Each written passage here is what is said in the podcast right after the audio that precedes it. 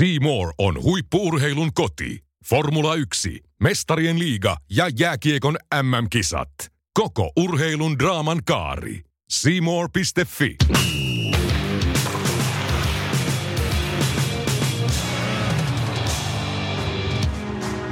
Hei, olen äh, Tuomas Ilmari Virkkunen äh, Tumma Pulsu äh, Tampereelta. Tervetuloa puhumaan äh, meistereihin äh, Champions. Vieraana myös minä, Itä-Helsingin lähiöiden kasvatti Kim Kallström.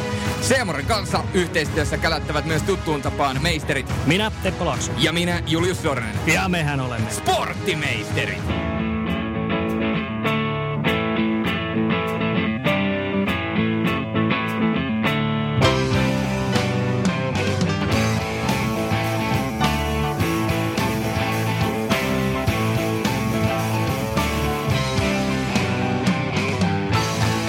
Iltaa, huomenta, päivää tai miksei myöskin yötä, koska podcastia voi kuunnella ihan koska tahansa sporttimeisterit. Ja kuten meidän introsen kertoo, huikeat vieraat tänäänkin UCL Specialissa Tuomas Virkkunen ja Kim Karlström. Lähdetäänkö tuosta ensimmäisestä parista liikenteeseen, kun puhutaan mestarien liigasta ja pudotuspeleistä, niin Dortmund PSG. Joo, lähdetään kuulemaan siitä liikkeelle. Mä voin äh, startata sillä, että Dortmundi on tullut mun mielestä niinku Lucien Favren aikakautta mukaillen jo joulutauolta, talvitauolta takaisin. Eli ekat, ekat kaksi, kolme peliä, ne lato viisi häkkiä vastustajan verkkoon. Ja nyt niin kuin viimeiset kaksi on ollut siis tämmöisiä niin kuin ihan katastrofaalisia otteen menettämisiä, mitkä on Favren Dortmundiin niin kuin kuulunut mun mielestä ehkä ekaa puolta vuotta lukuun ottamatta niin koko ajan. Eli Bremenille tappio kapissa ja nyt sitten tämä Hurlum hei Leverkusenia vastaan, mitä sitäkin ne ehti johtaa. Ja siis se on, Dortmundi on mun mielestä niin kuin jotenkin niin hämmentävä, että se, siis se ajoittain pelaa niin, kuin niin upeata futista niin käsittämättömän hienoa sommitelmia hyökkäyspäässä, mutta sitten se homma vaan lähtee lapasesta jossain kohtaa ja vähän niin kuin tosi vaikea ennustaa, miten niiden peleissä silleen niin kuin käy, koska jos se sattuu olemaan se hyvä päivä, että se kokonaisuus pysyy kasassa, niin on, niillä on potentiaali mennä mihin tahansa, mutta sitten voi romahtaa ihan tosta noin vaan. Ja se, mikä on ainakin itsellä pistänyt silmään koko kauden aikana, on se, että niillä on oikeasti ihan käsittämättömän hyvä rosteri. Niillä on hienoja pelaajia ja Erling Braut Holland laittoi kyllä keltaisen sen sekaisin ja kaikki Dortmundin fanit sekaisin. Kunnes sitten tuli Leverkusen ja hänenkin maalijyvänsä vihdoin ja viimein saatiin kitkettyä pois. Mutta jotenkin- Koska Lukas Radetski. Kyllä, kyllä. Mutta jotenkin, tämä nyt on mun oma subjektiivinen näkemys, mutta mun mielestä Holland edu- edustaa jotenkin sellaista klassista strikeria ja tavallaan niin kuin hakee paikan, pist- pystysyöttö tai sitten pallopoksiin ja kliininen viimeistely. Et jotenkin sellainen, niin kuin, mulle sellainen klassinen hyökkääjä. Tai Joo. maalintekijä. Joo, ja Ho- Hollandista mun mielestä pakko sanoa se, että se on vaan jotenkin niin järjettömän valmis. Mä en tajua sit, se on 19. Että ne parhaimmatkin mun mielestä, ne on kaksi ykkösinä, kaksi kakkosina, niin sä oot niin kuin tol tasolla niin kuin ihan ne huiput. Mutta että se 19-vuotiaana, sen kaikki ratkaisut pallonkaa tai pallottomana tai se on mun mielestä vaan niin jotenkin huimaa seurata. Ja sitten sanotaan, että jos vielä saisi sen tekniikan vielä pikkasen paremmaksi, niin tien auki siis ihan mihin tahansa. Et se on ehkä semmoinen pieni heikkous vielä, vaikka sekin on siis ihan uskomattomalla tasolla. Mutta et jos pieni heikkous sieltä löytyy, niin se on ehkä se pallokosketus kuitenkin vielä. Kaikki muut valmis Joo, paketti. totta kai. Ja totta kai, ja totta kai ton ikäisellä periaatteessa pitääkin niitä niinku löytyä, mutta siihen nähden just mitä yleensä niinku on, niin se on käsittämättömän valmis. Mutta toi hyvä pointti, että tulee mieleen esimerkiksi tuommoisista vähän koukkaamista, mennään vielä toki koko luokkaa isommaksi, niin kuin Lukaku, joka Lukakukin oli mm. aikanaan ö, ihan järkyttävän huono ekatatsi. Siis ihan kauhea. Sehän kusi niin kuin monta tilannetta sillä, että se ei osannut tiputella niitä tai ottaa haltuun tai muuta. Nykyään se on mennyt ihan valtavilla harppauksilla siinä eteenpäin. Että tos, ho, toi pointti vielä kuntoon, niin latu on auki. Mm. Joo, ja tuossa Dortmundista vähän niin kuin kuten sanoitte, sä et oikeastaan ikinä tiedä, mitä sä saat. Että ne voi voittaa kenet vaan, ne voi vo, niin kuin häviä ihan kenelle tahansa. En olisi itse henkilökohtaisesti uskonut, että ne hävii Leverkusenille, varsinkin sen jälkeen, kun näytti aika päivänselvältä, että tämä, tämä homma niin kuin on jo himassa. Mutta että nyt mitä tulee tähän itse PSG-peliin, niin siellä on muutama aika iso kysymysmerkki kuitenkin. Että no okei, Erling Haaland, nythän on, on tehty se ratkaisu, että saa pelata kahdessa eri seurassa mestarien liigaa, joten Holland saa pelata Kyllä. PSGtä vastaan. Onko viime kaudella vai toissa kaudella näin ei vielä ollut? Toissa mutta, kaudella, joo. Kyllä, se on mut, oikeasti, joo. Mutta tämä on niinku valtava juttu sitten taas niinku Dortmundille, joka menetti Marko Roissin kuitenkin sitten taas eh, loukkaantumisen takia. Ei todennäköisesti tässä ainakaan ekas osas pelaa. Ja toisekseen ne päästi Pako Alcacerin sitten sinne Villarealiin. Joten jos ei Holland olisi saanut pelata, niin ne olisi otunut tyytyä Mario Götzeen siellä, joka ei todellakaan ole enää tänä päivänä mitat täyttävä hyökkäjä Dortmundissa. Eli tämä Hollandi on se pelastus Dortmundille sitten taas, mitä tulee tähän PSGtä vastaan ja hyökkäyspeliä ajatellen. Joo, ja sitten muutama sananen parisilaisista, niin mun mielestä jotenkin tässä kaikessa hiljaisuudessa siellä on ehkä kehittynyt sellainen nippu, joka ei välttämättä pasko housuunsa tänä keväänä niin kuin tapahtuu joka ikinen kevät, vaan olisiko oikeasti – en mä nyt voi mennä sanoa siis, että mä realistisesti uskoisin PSG, koska se nyt olisi ihan mun mielestä ihan sairasta, mutta siis niin kuin ihan oikeasti nyt tuntuu vähän, että siellä on palikat aika hyvin nyt kuitenkin niin kuin kohdallaan. Ei, ei ole mitään elämää suurempia tappeluita ollut. Okei, edelleenkin Ranskan liiga on mitä on, että se taso ja miten niitä oikeasti mitataan, ei me voida sitä tietää vielä ihan, ihan tarkalleen ennen kuin nyt sitten vasta, kun tulee nämä Dortmund-matsit, mutta siellä on erittäin hyviä asioita tapahtunut. On, mutta samaan aikaan mä sanoisin, että ei tappeluita, niin se on vähän sitten taas se, että miten se ottaa. Et eihän tässä, oliko se viikko sitten, kun Mbappe ja Tuchel otti aika kovaa yhteen kentän laidalla, kun Mbappe tuli vaihtoon. Edison Cavani pyysi jo ja saikin luvan lähteä, laittoi koko perheen sosiaaliseen mediaan anomaan lupaa, että Cavani saa jättää PSG. Ja samaan aikaan, mitä tapahtui tuossa kesällä Neymarin kanssa, niin sanotaan, että hämmentävän hyvin ottaen huomioon nämä kaikki ristoriitaisuudet, mitä siellä on ollut, niin on pelannut. Se on todella hyvä paketti tällä hetkellä. Joo, ja mä vähän, mä jotenkin, mulla on nyt ollut niin kuin vähän alkukaudesta asti, kun tuo Icardi tuli ja otti ehkä mun mielestä, mulle ainakin yllättäen sen noinkin ison rooli ja Cavani ja ulkopuolella. Mulla on vähän ollut nyt se fiilis ja viimeistään tietysti nyt, kun oli noin tikohuhut noin vahvat, että se on vähän jäänyt jo koko niin kuin ryhmän ulkopuolella. Nythän se niin kuin jäi sinne ja tämä on tietysti nyt taas se, että niin kuin, mitä me nyt saadaan sitten niin kuin nähdä, kokeet, miten Kavaani käsittelee nyt nämä hommat, että kun se ei, kun me, kevät menee nyt tuolla, että se todennäköisesti ei tule pääseen pelaa. Aiheuttaako se jotain vai pysyykö se hiljaa vai haluuko se lässyttää medialle jotain, miten, miten noin niin kuin lähtee rönsyilemään. Mutta siihen nähden mä oon vähän laskenut sen nyt jo kuitenkin ton niin kuin pelaavan rosterin niin kuin ulkopuolelle. Mm, niin kyllä. Ja eilenkin tuli jotenkin Kavani osalta aivan järkyttävä tunteenpurkaus sen maalin jälkeen. Jotenkin jopa poikkeuksellista tohon tilanteeseen nähden, mikä se eilisessä ottelussa oli, kun tuli vaihdosta sisään. Mutta jommankumman täytyy mennä näistä jatkoon. PSG ja Dortmund. Paskooko äh, PSG housuihin? Jaksaako Neymar tehdä muutakin kuin juhlia? no nythän se on nimenomaan juhlinut, niin eikö se nyt jaksa keskittyä taas? Niin, kyllä. Tällainen hauska kuriositeetti täytyy sanoa, että Neymarillahan on aina tällaiset teemat omissa synttäreissään. Totta kai viime vuonna määrittävä väri oli punainen ja kuka voitti mestarien liigan punainen joukkue. Tänä vuonna se oli valkoinen, eli laittaisin valkoiselle joukkueelle. Kuka tahansa palaa valkoisella pelipainolla. nyt on haettu kaukaa, kyllä, mutta joo. Ei tiedä. Oletko sisulle laittamassa tätä viittaa taas vai? To, ei mä vielä lähde tähän, mutta kyllä realistisesti. Eikö Tottenhamkin pelaa valkoisessa? Niin, no li, li, liian valkoinen. Miten laskeeko sä mukaan? Ei voi ei, ei, kyllä tässä niinku, hei, Spursin pitkäaikainen seuraaja, niin ei tässä vittu ihan oikeasti uskalla odottaa mitään. Varsinkaan showseen aikana. Hei. Niin. Mutta tähän, tähän pitää, jos tästä nyt joku veikkaus pitää tehdä, niin siis mulla on jotenkin vaan fiilis, tunne PSGn osalta niin kuin jossain määrin kuosissa tällä hetkellä. Mä uskon, että ne menee tästä. Mm, kolme kertaa putkeen pudonnut tässä vaiheessa, niin nyt, kyllä mäkin sanoisin, että nyt. Tässä on Mennään. yksi uhkakuva tässä PSGn osalta on, on nimenomaan se puolustaminen, koska siellä on Tiago Silva ollut nyt kolme mm. viikkoa pois, ja siellä on Abdu Diallo ollut pois, siellä on Marquinhos ollut pois, siellä on Juan Bernat ollut pois, joten siellä on ihan siis valtavasti liikkuvuutta ollut tuolla puolustuksessa, että jos näissä saataisiin kaksi kuntoa jotenkin tota, parsittuu tähän Dortmundiin vastaan, niin kyllä tästä jatkoon menee. No niin, jatketaan pariin sitten Atletico Madrid Liverpool ja tämähän on kova pari tietysti. Kimi, ennen kauden alkua, kun puhuttiin täällä vähän ennakkoveikkauksia, niin sä olit Atletikon kelkassa kovastikin, mutta tämä nyt ei ole ollut ihan se unelmien kausi kuitenkaan heille.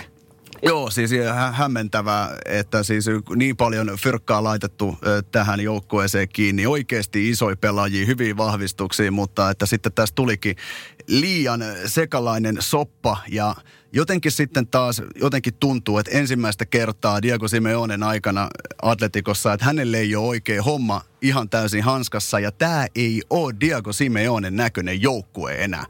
Ja musta tuntuu, että nimenomaan tämä on nyt sit yksi asioista, minkä takia on niin suuri ongelmia. Tietysti tälläkin kaudella näitä lihasvammoja on ollut aivan älyttömästi. Jos katsoo sitä listaa poissaolijasta, niistä pystyy muodostamaan melkein yhden avauskokoonpanon tällä hetkellä, mutta että Atletikolla on tällä hetkellä tosi isoja ongelmia. Ja mun teoria on se, että siellä ei ole johtajia. Et kuka liidaa sitä jengiä, kokee. Ei, ei, ei, ei se ole samanlainen liideri kuin oli äh, Diego Gabi. Godin tai Gabi tai Tiago silloin aikaisemmin.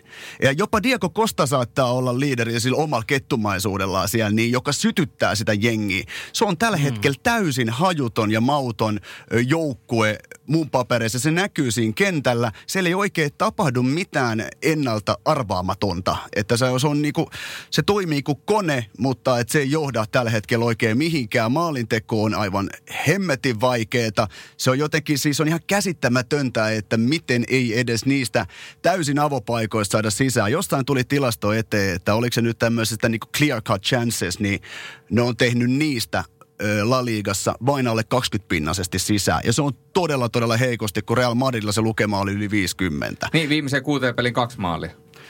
Niin, no nyt tuli se voitto kuitenkin. Mutta ei se, ei, tämä kausi on menetetty La Ligan osalta, että ainoa mitä Atletico siellä tavoittelee on se, että nämä Sieniliigan ottelut jatkuisi. Mutta että Ei nyt, jatku. Ei tule, siis nimenomaan tämä, että ei, ei jatku. Katsotaan sitä liidauks, liidauksesta puheen ollen, niin kattokaa Liverpoolia. Jordan Henderson, Virgil van Dijk, James Milner. Siellä on oikeasti isoja johtajia, oikeastaan melkein jokaisella paikalla. Hyvin kunnioitettavia pelaajia ja sitten toi hyökkäys. Vaikka Atletikon puolustus onkin hyvä, niin en, mä en näe kyllä, että ne tätä Liverpoolia pysäyttää kyllä yhtään mitenkään. Joo, on mä kyllä ihan samoin linjoilla. Ja siis oikeastaan mua alkoi tulla viime kaudella jo vähän semmoinen fiilis tuosta Jolosta ja Atletikosta, että Madridin derbyt on mun mielestä aina semmoinen eräänlainen, se on pieni ikkuna, mutta mut, sitten isommassa kuvassa kun kattelee ja on katsellut niitä esimerkiksi, niin ne on, ne on muuttunut ihan totaalisesti. Atletikosta on nimenomaan tullut tommonen hajuton, mauton, ja Madridin derbyissä ei tapahdu enää nykypäivänä mitään. Ne on mm. kauheita pelejä, kun taas siihen aikaan, kun Simeonen Atletico oli oikeasti varteen otettava realistinen ö, mestariehdokas esimerkiksi, niin se näkyi niissä peleissä. Ne pisti niin kuin kaiken sinne. Jos ei ne ehkä osannut kaikkia asioita, niin kuin ne nyt siinä mielessä ei olekaan, olekaan osannut, mutta se, se tunnelataus oli jotain ihan järjetöntä. Nyt tuntuu, että ketään ei kiinnosta. Niin, ei, tämä. Ei, ketään ei kiinnosta. Se on ihan kauheata katsoa. Simeon, siis toi oli hyvin sanottu, että ei se ole Simeonen näköinen joukko. Mun mielestä ei ole ollut enää oikeastaan viime kaudesta. Lähtien oli pieni semmoinen toivon kipinä itsellä, että nyt kun tota, muutettiin kesällä rajusti tota rakennetta ja lähti noita vanhoja ö, upeasti palvelleita pelaajia pois ja tuli nuoruutta, että ehkä se uusi niin toisi sitä ja alkaisi uusi tuommoinen sukupolvenvaihdos sitä kautta niin kuin tulisi, mutta ei. Sitä ei ole niin kuin tapahtunut. Hetafe on tällä hetkellä Diego Simeonen näköinen joukko.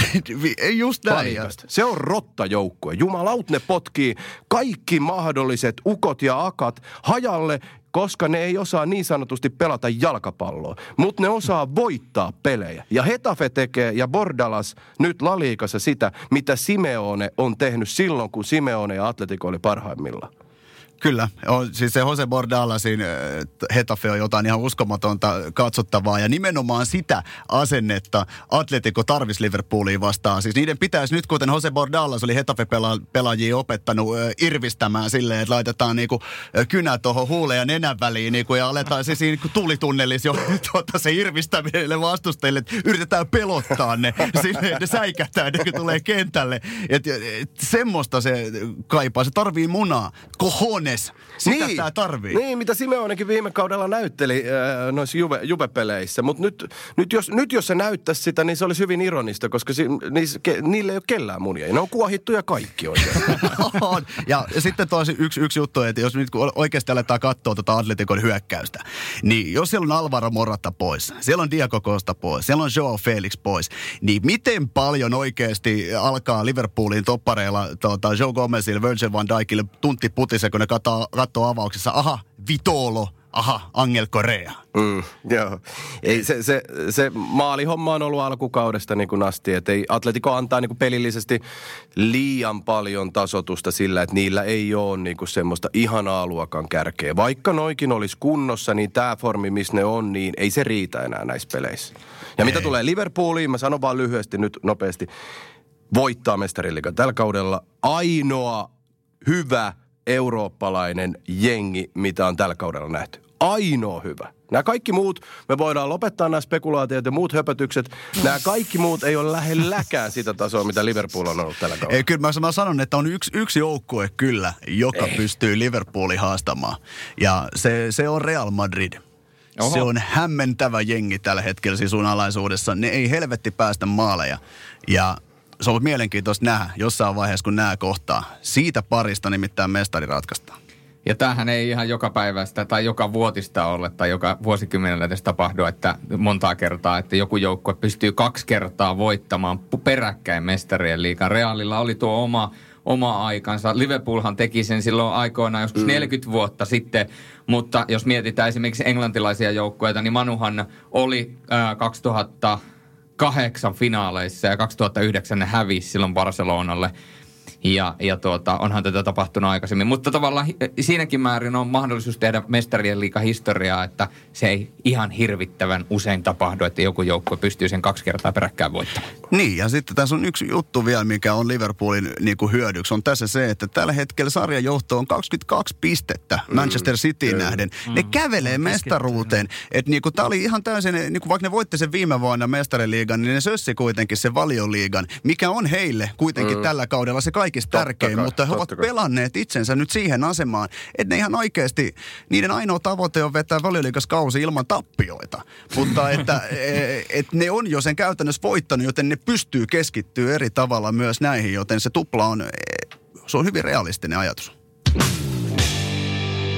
Meistereiden UCL-spesiaali ja ennen kaikkea Mestarien liikan pudotuspeliennakko on äh, jatkanut siihen vaiheeseen, että seuraavana meillä on Atalanta Valencia. Voisi sanoa, että aika kireä pari siinä määrin, että, että kun alkaa miettiä jatkoon meniä. Atalanta on käytännössä tällä hetkellä seriassa siinä tilanteessa, että kolmen kärjen voi alkaa jo unohtamaan ja keskittyä taistelemaan siitä nelospaikasta. Valenssiallakaan ihan hirveä nappikausi ole tällä kaudella ollut. Ei, ei, ja siis kummallakin on ollut omat niin kuin, haasteensa, että se ylipäätään lähtökohtaisesti se tähän kautta, että miten Atalanta niin kuin, kykenee kuitenkin suht resu- pienillä resursseilla niin pelaa kahdessa kilpailussa seriaa, tsemppäri ekaa kertaa ikinä tsemppärissä ja aika upeiden vaiheiden jälkeen ne vikalla kiekalla otti, otti jatko. Valensian tarinahan mun mielestä on ollut yksi niin kuin Eurofutiskauden hienoimmista, siis siihen nähden, miten ne tässä mestarien liikas pärjäsi. Seladesin tulo siihen tilanteeseen, Marcelinon paikalle, se kuinka mestajia ja kaikki oli niin kuin ihan räjähtämispisteessä omistajaporrasta vastaan sun muuta. Selades ei mitään valmentajakokemusta tohon noin yhtäkkiä ja pelaajien rakkaus, sydämet on vielä Marcelinon mukana ja siis kaikkea tollasta. Sitten se kääntää kuitenkin ton vielä niin, että ne menee tuosta jatkoon siellä Amsterdamissa vikalla kierroksella, niin siis käy miten käy, niin tähän asti ainakin Valenssialla on ollut niin mielettömän hieno ja vuoristoratamainen niin kuin kausi kaikkinensa. mutta edelleen tämä ottelupari, niin kuin sanoit, mä toivoin silloin kun arvonnat oli, että nämä kohtaisi, koska tämä tulee olemaan hieno. Tässä on, tässä on niin pelityylillisestikin tässä on hienoja juttuja, että edes luottanut edelleen hyvin paljon siihen samaan, mitä Marcelino ja Valen- Valencia vaarallisimmillaan vasta hyökätessä. Ja Atalantahan on sitten Kasperini alaisuudessa taas niin kuin sitä, että nehän pitää ajoittaa ihan järjettömän paljon palloa. Ja, että tässä on hienoja elementtejä, mitä kaikkea voi vielä tapahtua.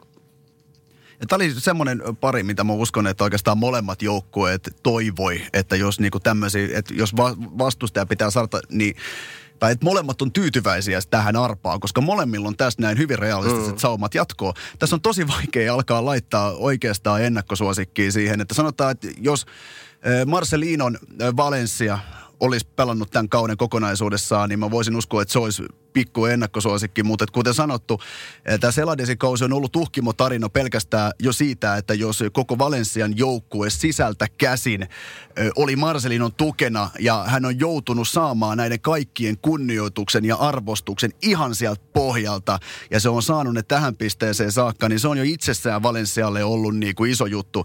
Ja mutta että mä en, mä en silti usko, että se riittää kovin pitkälle. Valencia tästä voi mennä vielä jatkoon, mutta että se tie kuitenkin tulee pysähtyä mm. sit viimeistään siihen kahdeksan joukkoon. Se, mikä tässä Atalantassa on make, makea juttu, niin että siellä on todella upeita pelaajia. Papu Gomez, yksi, yksi mun ihan suurista lemppareista ollut mestariliigassa tällä kaudella. Siis se, jotenkin tuntuu, että ei oikein edes iso, suuri yleisö tiedä, sitä arvoa, mitä hän tuo kentälle joka kerta. Ihan pelkästään sille niin kuin liideriominaisuuksilla. Tietysti Duvart Zapatan, nyt hän on kunnossa, niin se on äärimmäisen tärkeä yksi ratkaisevampi osi, että jos Atalanta tästä haluaa jatkoa. Mutta Josip Ilisic kans hyökkäyksessä, niin siellä on oikeasti, siellä on, siellä on ihan jäätävä määrä maalintekovoimaa. Ja se on paljon enemmän kuin mitä Valenssialla tällä hetkellä on, joka joutuu myös liikaa edelleen noja Dani Pareho. Jos Pareho ei ole parhaimmillaan, niin Valencia ei ole kovin vaarallinen. Se on ihan totta. Ja se hyökkäyskaarti, mikä tosiaan Valenssialla on, niin ei äh, Rodrigot ja Cameiro, sehän nyt oli hieno asia, että Rodrigo lopulta pystyi pitämään siis, mutta et, äh, ne vähän tuntuu sille, että sitten kuitenkaan niin kun, niiden hyökkäjien tehot ei vältti sitten kuitenkaan riitä tossa. Ja sitten tossa on kuitenkin toi puolustus, pään ongelmakin, että Gabrielhan sai sen punaisen silloin Amsterdamissa, jota hän mm. huilaa. Ja se puolustuspää ylipäätään, niin se on ajoittain ollut aika semmoinen heikohko. Ja onko Garai loukkaantuneena niin, vielä? ainakin oli nyt niin, että et, et miten, miten näitä just Kimin mainitsemia Ilisitsiä sabataa, kun se on nyt päässyt näköjään taas formiin ton loukin jälkeen. Se on ollut ihan huikea ja papu siihen lisäksi. Niin jotenkin mul, mulla ainakin pikkasen kääntyy ton Atalantan puoleen tämä. On kyllä aika samoin linjoilla. Jos tässä nyt pitäisi laittaa jompikumpi jatkoon, niin kyllä mä melkein Atalantan tästä heittäisin. Mm, se on melkein se kauden huippuhetki, että pääsee tuonne kahdeksan parhaan joukkoon. Niin kuin sanoit, että sittenhän se on kyllä niin kuin liian tekemätön paikka varmaan molemmille. Mutta yksi kysymys. Pelaako Atalanta nämäkin jatkopelit sitten Giuseppe Meazzalla vai onko ne päässyt kotiin nyt jatkopeleihin? Kyllä mä ymmärtääkseni, että se päätös, mun ymmärtääkseni se päätös piti olla kyllä niin, että se on Milanos edelleen. Eli sitten kotikenttäetua ei ole. Joo, mutta se on sitten ehkä se ainoa nyrjäpuoli sitten taas si- siinä, siinä hommassa. Mutta se on mun että... mielestä ollut lä- lähtökohtaisestikin jo, että me, mestari, historiallinen kausi mestarille, kun sä et pääse pelaamaan sitä kotona. niin. Että on se niinku ihan, no, mutta näin se välillä menee. Ja kyllähän se syö, mutta ainakin henkilökohtaisen näkemykseni mukaan niin se Atalanta sieltä sitten painelee ja sitten seuraavalla kierroksella tulee nousu. Sitten jatketaan. Tottenham Leipzig on siinä tässä parina vielä, niin eh, valioliikakausi Tottenhamilla se on mennyt pipariksi ja Jose tuli sen jälkeen, niin onko tämä Champions League nyt vielä sauma sitten Kimi pelastaa tämä kausi? Niin, tota, kyllä mä sanoisin, että jos ne sen top neljään pääsee, joka on kuitenkin pienet chanssit olemassa vielä, niin kyllä se olisi sitten se kauden pelastus. Ei ne ole laittanut tänne mestariliigan varaa oikeastaan nyt enää tällä kaudella mitään. Se, mitä tapahtui viime kaudella, niin se oli jotain täysin historiallista ja ei, ei Salama iske kaksi kertaa samaa paikkaa ikinä, ja se ei iske tälläkään kertaa. E, että tota, vaikka nyt Pochettinon aika oli lähteä, sen olisi pitänyt tapahtua jo aikaisemmin. Viime kaudella se pytty olisi pitänyt tulla, jos se oli tullakseen, mutta tota, tämän Jose Mourinhon aikakaudella, niin No, muuttunut Jose. mä, mä en tiedä, että et, mitä Niin, se... näin alkuun taas muuttunut, kunnes Niin, taas kyllä. palataan. Ja... Just näin, että et, siis kyllähän tuossa on ihan hirveästi kaikenmoisia. Se, mi- mistä mä tykkäsin, oli se, että Dele Alli nosti välittömästi tuohon noin, ja Christian Eriksen sitten oikeasti laitettiin sinne penkille ö, miettimään asioita ja vähän sitä asennetta kuntoon, kunnes nyt sain sen odotetun siirron, ja se on varmasti vapauttanut tätä Spursia ö, jonkin verran, mutta että nyt vastassa on kuitenkin nuoren Neron mini Mourinjon, Mourin joksikin tituleeratun Julian Nagelsmannin Leipzig, joka tällä hetkellä taistelee jopa Bundesliigan mestaruudesta, joka vahvistui myös jonkin verran tuossa tammikuussa. Daniel Olmo tuli, tuli sieltä Dinamo Zagrebista, valitsi kaikista joukkueista Leipzigin eikä muun muassa Barcelonaa, joka olisi kaivannut aika paljon hänen kaltaistaan pelaajaa myös sinne, että mulla jotenkin mä uskon, että Leipzig on sen verran laajalla materiaalilla vetävä erittäin hyvin valmennettu joukkue, hyvin nuorella innolla, moderneja keinoja käyttäen vastaan valmentaja, jonka eväät parhaimmalla huipputasolla on mun papereissa jo syöty. Jose voi syöttää ne kyllä mulle takaisin. Sen, sen, mä, mä, mä vedän sen paskan ja menen eteenpäin, kuten Karri Kimi sanoisi. Mutta että, Petri Matikainen. ja Petri Vatikainen aate. Niin tota, mutta että siis mä en, mä en näe sen, sen tapahtuvan, että Mä uskon, että Spursin kausi on nyt tässä näin Westerliigan osalta ja Leipzig menee tästä jatkoon. Tämä tulee olemaan tosi, tosi tiukka, mutta että kyllä mä jotenkin, jotenkin uskon Nagelsmanniin tässä. Niin, tässä kun katsoo esimerkiksi ihan viime viikkojen tapahtumia, Sp- Spurssihan voitti upeasti Cityn, mutta se tuli taas semmoisella Mourinho-maisella hima, himapeli ja ne piti noin 30 prosessisesti palloa itsellään. Niillä oli, oliko se nyt kolme vetoa, joista kaksi meni maaliin. City mylläs ja mylläs taas, mutta kun ei ole nyt tuntunut Cityn kaudelta, niin ei se sitten vaan niin kuin sitä olekaan. Oli, oli taas niin nihkeetä ja sitten alkaa tämä hirveä hekuma niin kuin Murinjosta ja niin kuin yhden tuommoisen ison voiton myötä. Kyllä mä oon niin kuin Kimin kanssa tässä ihan samoille, että mä en ensinnäkään ymmärtänyt yhtään silloin, kun se otettiin nyt tähän Pochettino'n paikalle. Se oli taas seurajohdolta tällainen, että ollaan rakennettu tietyn tyyppistä pelifilosofiaa ja nyt sitten Moukka, joka on tosiaan tippunut, äh, niin kuin lempinimi tulee se Mou, Mou ja sitten silleen seillä, kahdella seillä A, Mouk. Ei sillä lailla Moukka, että hän olisi ihmisenä Moukka. Selvinnyt. Vaikka on kyllä sitäkin itse asiassa. Ää, niin, tota, ää, niin mentiin taas ihan eri suuntaan, mutta se on vähän niin sitten toinen juttu. Hyviä asioita on ollut esimerkiksi se, että Dele Alli tosiaan on näyttänyt siltä vanhalta omalta Mulkvistilta iteltään. Mm. Dele Alli tarvii sitä siihen omaan peliinsä, jotta siitä tulee vähän äh, se, mikä hän niin kuin parhaimmillaan on. Mutta sitten Harry Kane on sivussa ja siirtoikkunan aikana ne ei kyennyt hankkiin siihen. Nyt siinä on Lukas Moura pelannut, mutta okei, okay, parhaimmillaan, niin kuin muistetaan viime keväältä, niin pystyy kyllä tekemään maaleja, mutta et onko se sitten kuitenkaan semmoinen niin ison tason hyökkääjä. Äh, Bergfäin tuli, äh, se oli mielenkiintoinen, hieno hankinta, koska parhaimmillaan hän, hän on oikeasti tosi hyvä pelaaja.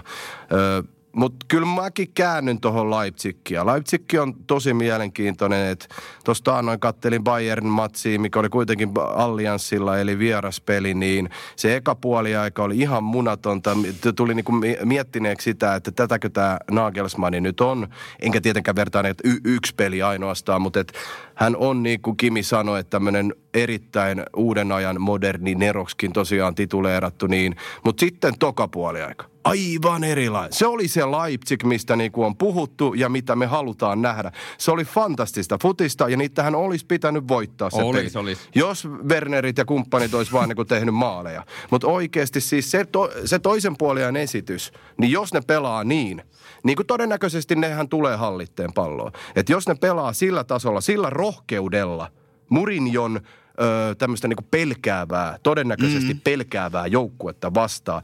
Jos niiden viimeistely on kunnossa, niin tostahan tulee samanlainen ryöpytys, mitä Bayernin järjesti Spurssille alkulohkossa. Niin, ihan- Jos niiden viimeistely on kunnossa. Kyllä, ja mä no sanotaan, että Timo Werner tällä kaudella kuitenkin lähes Lewandowskin kanssa tasatahtiin pistänyt maalle, ja musta tuntuu, että häneltä ei ole vieläkään nähty sitä parasta. Ja nyt isoissa peleissä pitää nyt mitataan se Werneri, ja kyllä mä, no jos mä vertaan nyt ihan puhtaasti tähän Spursin hyökkä, hyökkäyskalustoon, niin kyllä toi Leipzig vaan jotenkin on ihan kokonaislaajuudeltaan, niin se on vaarallisempi ja se on yllätys valmiimpi joukkue kuin mitä tämä Spurs on. Mene ja tiedä, mutta että kyllä tämä kyllä tämä jotenkin kääntyy vaan Leipzigin hyväksi. Mä oon ihan samaa mieltä, jos kääntää ja peilaa nimenomaan siihen Bayern München peliin, mistä jo Tuomas tuossa äsken puhui, niin tuntuu ainakin ensimmäisellä puolella vähän siltä, että Leipzig vähän, vähän jopa jäi ottamaan vastaan mm. ja, ja Bayern München vaan vyörytti koko ajan ja ne vähän niin kuin jäi telineisiin, mutta mun on aika vaikea nähdä, että Jose Mourinhon joukkuetta vastaan tapahtuisi samalla tavalla, vaan mä uskon, että ne ottaa sen, ottaa sen haltuun ja sen jälkeen, kun Timo Wernerille tulee tyhjiä maaleja, niin se voi yhden kerran siitä vetää ohi, mutta ei se kyllä toista tai kolmatta kertaa vedä ohi. Ja sitten kun mietitään, että Dani Olmo tuli sinne, mun mielestä se tuo sinne keskikentälle ja siihen hyökkäykseen semmoista lisädynamiikkaa, mitä Leipzig on ehkä mun mielestä vielä kaivannut. Jusuf Pulseinilla ei mitenkään tähdekäs kausi ole ollut, mutta sieltä löytyy varannoista Emil Forsberg, huikea mm. jalkapalloilija, Timo Werner ja sitten kun katsoo muuten tuota keskikenttää ja myöskin puolustuksessa on sellaisia Angelin, joista mä tykkään, en tiedä miksi, tattarit, kaunis.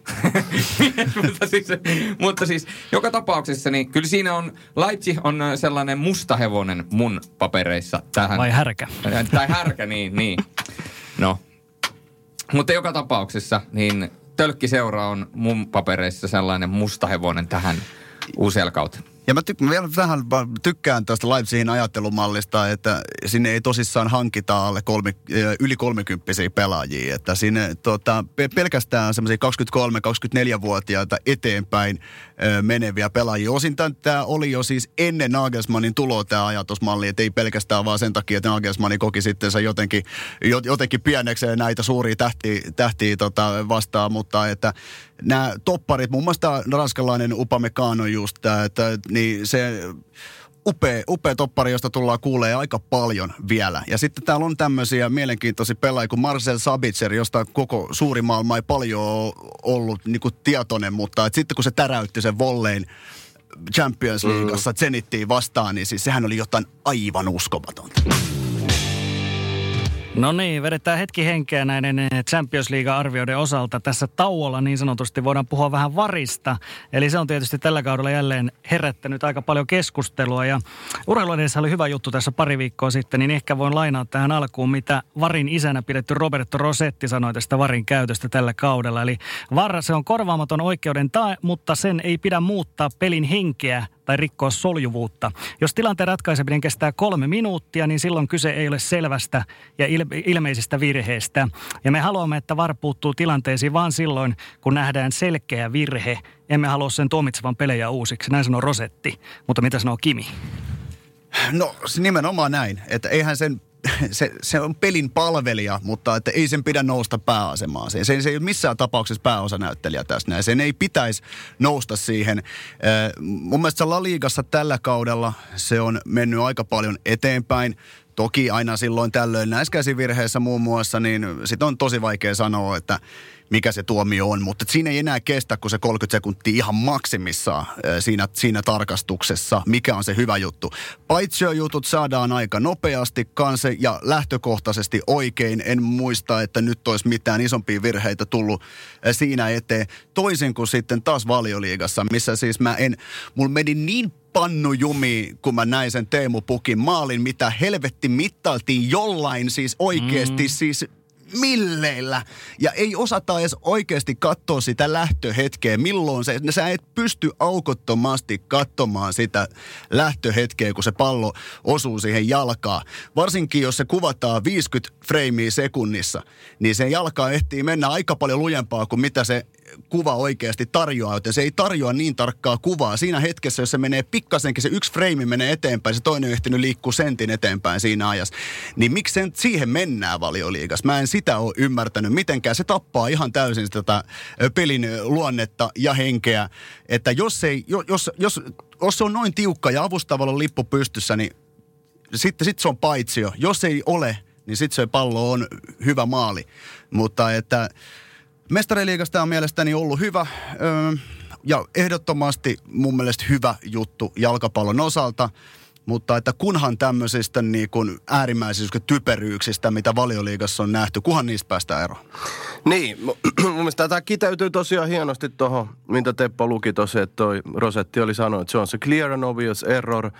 Se, sen, jos jokainen tuomari pitäisi niinku mielessään ja vaarin käyttäjä, niin sitten me päästäisiin tässä niinku asiassa niin sanotusti eteenpäin. Nythän tässä on ollut tilanteita, että useimmissa maissa tämä on ollut jo käytössä. Niin kuin Kimi sanoi, Espanjassa on menty eteenpäin, Italiassa on menty eteenpäin. Valioliikaan se tuli vasta. Eli nämä on kasvukipuja. Mm. Ihan oikeasti, nämä on mun mielestä kasvukipuja ja vähän sitäkin, että ne on ollut oikeasti vähän daijuja.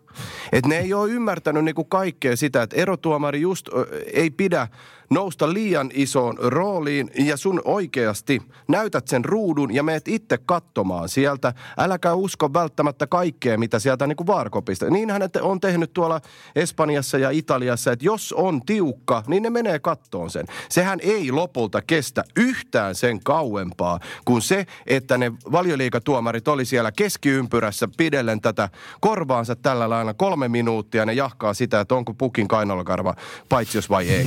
niin se, se, siinähän kestää kauemmin kuin se, että hän, joka tuomitsee pelin, eli nyt tullaan siihen pelin henkeen. Hän, joka tuomitsee pelin, käy kattoon sen sieltä ja se tunne, mikä on pelihengestä ja se, että joo, okei, toi on menty noin ja sitten sen annetaan olla. Eli vähän sama kuin NFLssähän on ollut se, että mä en muista mikä se on äh, amerikaksi sanottuna se, mutta että et jos on tiukka paikka – ja mennään katsoa se videoilta ja ei osata videoilla sanoa sitä, niin sitten se sääntö pitää, mikä, mikä se erotuomari on sanonut siinä pelissä. Eli sitten mennä sillä lailla, että jos sitä paitsiota ei pystynyt siitä sanoa niin kuin selvästi siinä matsin aikana, annetaan olla. Niin, tämä on mun mielestä erittäin hyvä kiteytys, että tavallaan otetaan selvät rikkeet ainoastaan pois. Ja jos et pysty esimerkiksi selvästi, kun katsotaan jostain keski, keskikentältä, kun on tapahtunut ehkä joku rike ja sitten tulee maali sen jälkeen, niin sitten aletaan hinkkaamaan sitä, onko se rike vai ei. Jos et sä pysty siitä nopeasti hidastuksia katsomalla, kun se tuomari menee katsomaan itsestä näyttöä, että sä siitä pystyt todentamaan, että toi on selvä rike, niin silloin se ei ole rike ja maali. Että tavallaan, jos me lähdetään etsimään rikkeitä, jos me lähdetään etsimällä etsimään jotain asiaa, niin tavalla tai toisella se voi aina jotenkin löytää. Ja just tämä niin esimerkiksi paitsio, niin, niin kuin Kimmi sanoi tuolla, 50 freimiä sekunnissa, mm. niin sehän ei kerro sitten loppujen lopuksi, kun sitä hidastellaan, niin sehän ei kerro sitä oikealta totuutta. Ja jos se näyttää vähän niin ja näin, että onko se paitsiossa, niin silloin se ei ole paitsiossa. Mm. Että tavallaan, jos sä haluat sen... äh, Hyökkäjän etu. niin, hyökkäjä etu. Että jos sä haluat sen todistaa, että se on paitsiossa, niin sitten täytyy Juman kautta lyödä jotkut high speed kamerat sinne, että sä voit oikeasti näyttää, että tässä on lähtöhetki ja tossa on se paitsio niin kuin asemassa oleva pelaaja lähtöhetkellä, eikä sille, että sitä katsotaan, sitä potkitaan ja sitten sitä katsotaan sitä yhtä freimiä. Se ehkä on, okei, okay, paitsio. Ja sitten sit tähän, tähän vielä nyt jo mainitsemamme Bayern Leipzig-peli, niin et siinähän oli semmoinen hieno tilanne, missä mis vaari on niinku mahtava. Eli se, siinä vihellettiin pilkku jo Bayernille. Lewandowski on valmistautumassa ampuun, kunnes tuomari meni, näytti näin, että hetkinen, sitten se käy kattoon sen, sitten tulee takaisin, näyttää paitsio. Niin se oli puoli, me, puoli metriä syöttöhetkellä paitsiossa ja sitä ei oltu sillä hetkellä huomattu, vaan sitten se katsottiin vaarkopista ja sitten se tuomittiin täysin oikein. Eli mun mielestä just niin kuin herratkin sanoi, Kimikin sanoi, että mä, mäkin oon vaarin kannattaja, mä oon ollut sitä niin kuin aina. Vaar on tuotu mun mielestä näihin isoihin hetkiin, näihin kulminaatiopisteisiin, ettei pelit ratkea just ton tyyppisillä, mitä ei, olisi tapahtunut esimerkkinä siinä Bayern Leipzig-matsissa. Vaan se saatiin vedettyä oikein. Mm. Niin tohon, noihin tarkoituksiin se on tuo, t, niin kuin erittäin toimiva konsepti. Mutta tosiaan tämä on niin uusi ja nytten taas tavallaan, koska valioliika on kuitenkin valioliika. Ja sen, sen arvo on niin, kuin niin, niin mahtava, niin porukka vasta, iso porukka varmasti vasta tajus koko vaarin niin kuin valioliikan tullessa, niin tavallaan sitä keskustelua käydään nytten taas uudestaan, mikä käytiin muiden isojen sarjojen mm. kohdalla jo vuosi kaksi. Ja mulla on tämmöinen muistijälki, että aivan kun sä olisit joskus sanonut meidän podcastissa, nimenomaan Tuomaksista puhun, että sä olisit puhunut siitä, kuinka se tappaa tunnetta, että jos tehdään maali, niin et ole puhunut. Vai oot puhunut? Ei. Et ole puhunut. No, mulla on joku tämmöinen muistijälki, joku on puhunut tästä, että et, et, no mä kerron sen kuitenkin sen asian tässä, oli kuka tahansa puhunut. Sit, sitaatti kuuluu sille, joka on tämä alun perin sanonut, mutta kun mennään katsomaan jalkapalloa, ihmiset menee katsomaan jalkapalloa, ne menee haluamaan sitä tunnetta, ne menee sinne paikan päälle etsimään sitä tunnetta, kuuntelemaan sitä tunnetta, aistimaan sitä tunnetta. Sitten kun tulee maali, niin ne maalit on niitä, jotka aiheuttaa sitä tunnetta ja ne aiheuttaa sitä niin hyvässä kuin pahassa. Niin sitten kun tulee maali ja sitten siellä tuomari näyttää, että hei tässä ollaan ja sitten se menee seisomaan sinne keskiympyrään, sinne menee kaikki pelaajat piirittää, se vaan näyttää koko ajan sitä omaa korvaansa, näyttää pelaajille, että menkää pois, vatvotaan, kelataan, sitten se näkyy siellä stadionin näytöllä, Aa, nyt alkaa väsyttää, osa lähtee hakemaan bissejä, osa lähtee vessaan, osa on silleen, että pitäisikö lähteä kämpille ja sitten viiden minuutin päästä tulee silleen, äh, äh, ei maali. Se on se asia, minkä takia urheilua katsotaan, ne onnistumiset. Jos ei yhtään maalia tule koskaan, niin pelin kiinnostavuushan laskee. Ne maalithan on pelin suola. Totta kai pelissä on paljon muutakin hyvää. Niin varin tehtävä on myöskin pitää huoli siitä, että se tunne säilyy pelissä. Ja kun VAR-tuomioita lähdetään tekemään ja niitä lähdetään tarkistamaan, niin niiden pitää olla inhimillisyyden, inhimillisyyden rajoissa. Esimerkiksi tämä Lewandowski. Hyvä tilanne. Kukaan ei tavallaan oota. Kaikki katsoo, että okei, pilkku, ah, sitten tulee var, sitten mitä hittoa. Sitten näytetään saman tien paitsio ja ei muuta kuin tonne. Niin kaikki on silleen, että okei, se oli oikea tuomio, mutta sitä ei tarvitse jäädä vatvomaan ja se ei tapaa sitä tunnetta siitä pelistä. Joo, joo toi, on, toi on hyvä ja, ja tota, toi tosiaan toi, että pelaa, nythän on niin kuin no monet huippupelat sanonut sitä, että ei uskalla tavallaan enää tuulettaa. Niin, tämä Joo, just. kyllä. Et- Pelkää. Niin, kyllä, kyllä, mä, niin, kyllä mä tuon ymmärrän, mutta sitten tavallaan jos puhutaan tuosta tunteen säilymisestä, niin muistellaan hetki, vaikka viime kevättä ja sellaista peliä kuin City Spurssi. Ja elettiin niitä ratkaisevia, ihan tajuttomia hetkiä. Christian Eriksen syöttää sinne taaksepäin ja siitä yhtäkkiä pallo tuleekin Citylle. Ne pääsee maalintekoalueelle, Sterling pistää maali. Guardiola juoksee niin kuin Murinjo aikanaan sinne kulman lipulle. Guardiola. Koko Ettihadi räjähtää aivan tajuton meininki. Ja toi Pochettino viskaa takkinsa niin kuin meneen sieltä siitä ketutuksesta ja aivan loppu. Ja sitten se tunne ihan, siis se on räjähtänyt. Sitten menee hetki, näytetään erotuomaria. Nap, toi käsi korvalle ja sitten yhtäkkiä katsotaan, mitä helvettiä. Ja sitten tulee uusi räjähdys, kun se näyttääkin, että ei, vaan se Eriksenin syöttö oli osunut, tota, niinku, se ei ollutkaan niinku paitsio. Ja sitten mentiin niinku uudestaan, se tunne tavallaan, että se tulee se eka se maali, sitten se tunne tavallaan vielä kaksinkertaistu siinä, kun se tavallaan viedään pois. Ja se Tottenham, kun Pochettinot ja kaikki käy oikein sieltä takkinsa, pistää uudelleen rotsin päälle ja lähtee laukkaan ja tuulettelee. että sitä tunnetta voi nähdä monella tavallakin. Kyllä. Os, osittain se voi myös säilyttää tai viedä sen vielä uuteen kliimaksiin. Eri lailla vaan. Juuri näin. Niin kyllä se tunnetta aiheuttaa, vaikka se, siis, vaikka se sitten perutaakin se maali, niin kyllähän sekin aiheuttaa ihan valtavasti Kyllä, tunteita niissä dra- pelaajissa. draamaa, niin. Sitten draamaahan se tietysti tuo. Ja mikä tämä, tota, mitä tässä debatissa on aikaisemmin sanottu, että VAR vie inhimillisyyden pois jalkapallosta, niin se on kyllä aika, aika silleen skeidaa, koska kyllähän ne tota, tuomarit siellä videohuoneessakin ovat vain ihmisiä ja hekin ovat tehneet jo nyt virheitä, että niitä edelleenkin, että ihan täysin saumattomia otteluita, niihin me tuskin päästään koskaan tässä, mutta että on hyvä apuväline, joka on kyllä tervetullut. Just näin. Mä sanon, siis toi on erittäin hyvä pointti, koska se, mitä moni ihminen, ehkä semmoinen, joka ei niin ole vaariin periytynyt tai tiedä, pelkäs, että tästä pelistä tulisi sellainen, että tässä ei niin sanotusti ole enää mitään spekuloitavaa Maradonan käsivirheet, Meksiko, bla bla bla, tämän tyyppisiä juttuja. Eihän se todellakaan ole mennyt niin. Nythän me käytetään esimerkiksi tästä podcastista 15 minuuttia siihen, että me keskustellaan vaartuomioista. Kyllä. Mitä helvettiä? Eihän se ole muuttanut sitä. Sehän on, meillä oli erotuomari asiantuntija tuo Maikarilla tuossa syksyllä, jonka kanssa me puhuteltiin kaksi tuntia vaar-tuomioista. Mitä se ja se? Mitä se ja se? Mutta entä oliko siinä sitten oikein se? Ei ollut oikein. Tämän, tyyp- tämän tyyppisiä. Siis edelleen me puhutaan paljon. Nyt se on ehkä vähän muuttunut, siihen on tullut uusi näkökulma, mutta ei tämä edelleenkään vie pois mitään siltä, etteikö me keskusteltaisi, spekuloitaisi, mitä peleissä on tapahtunut.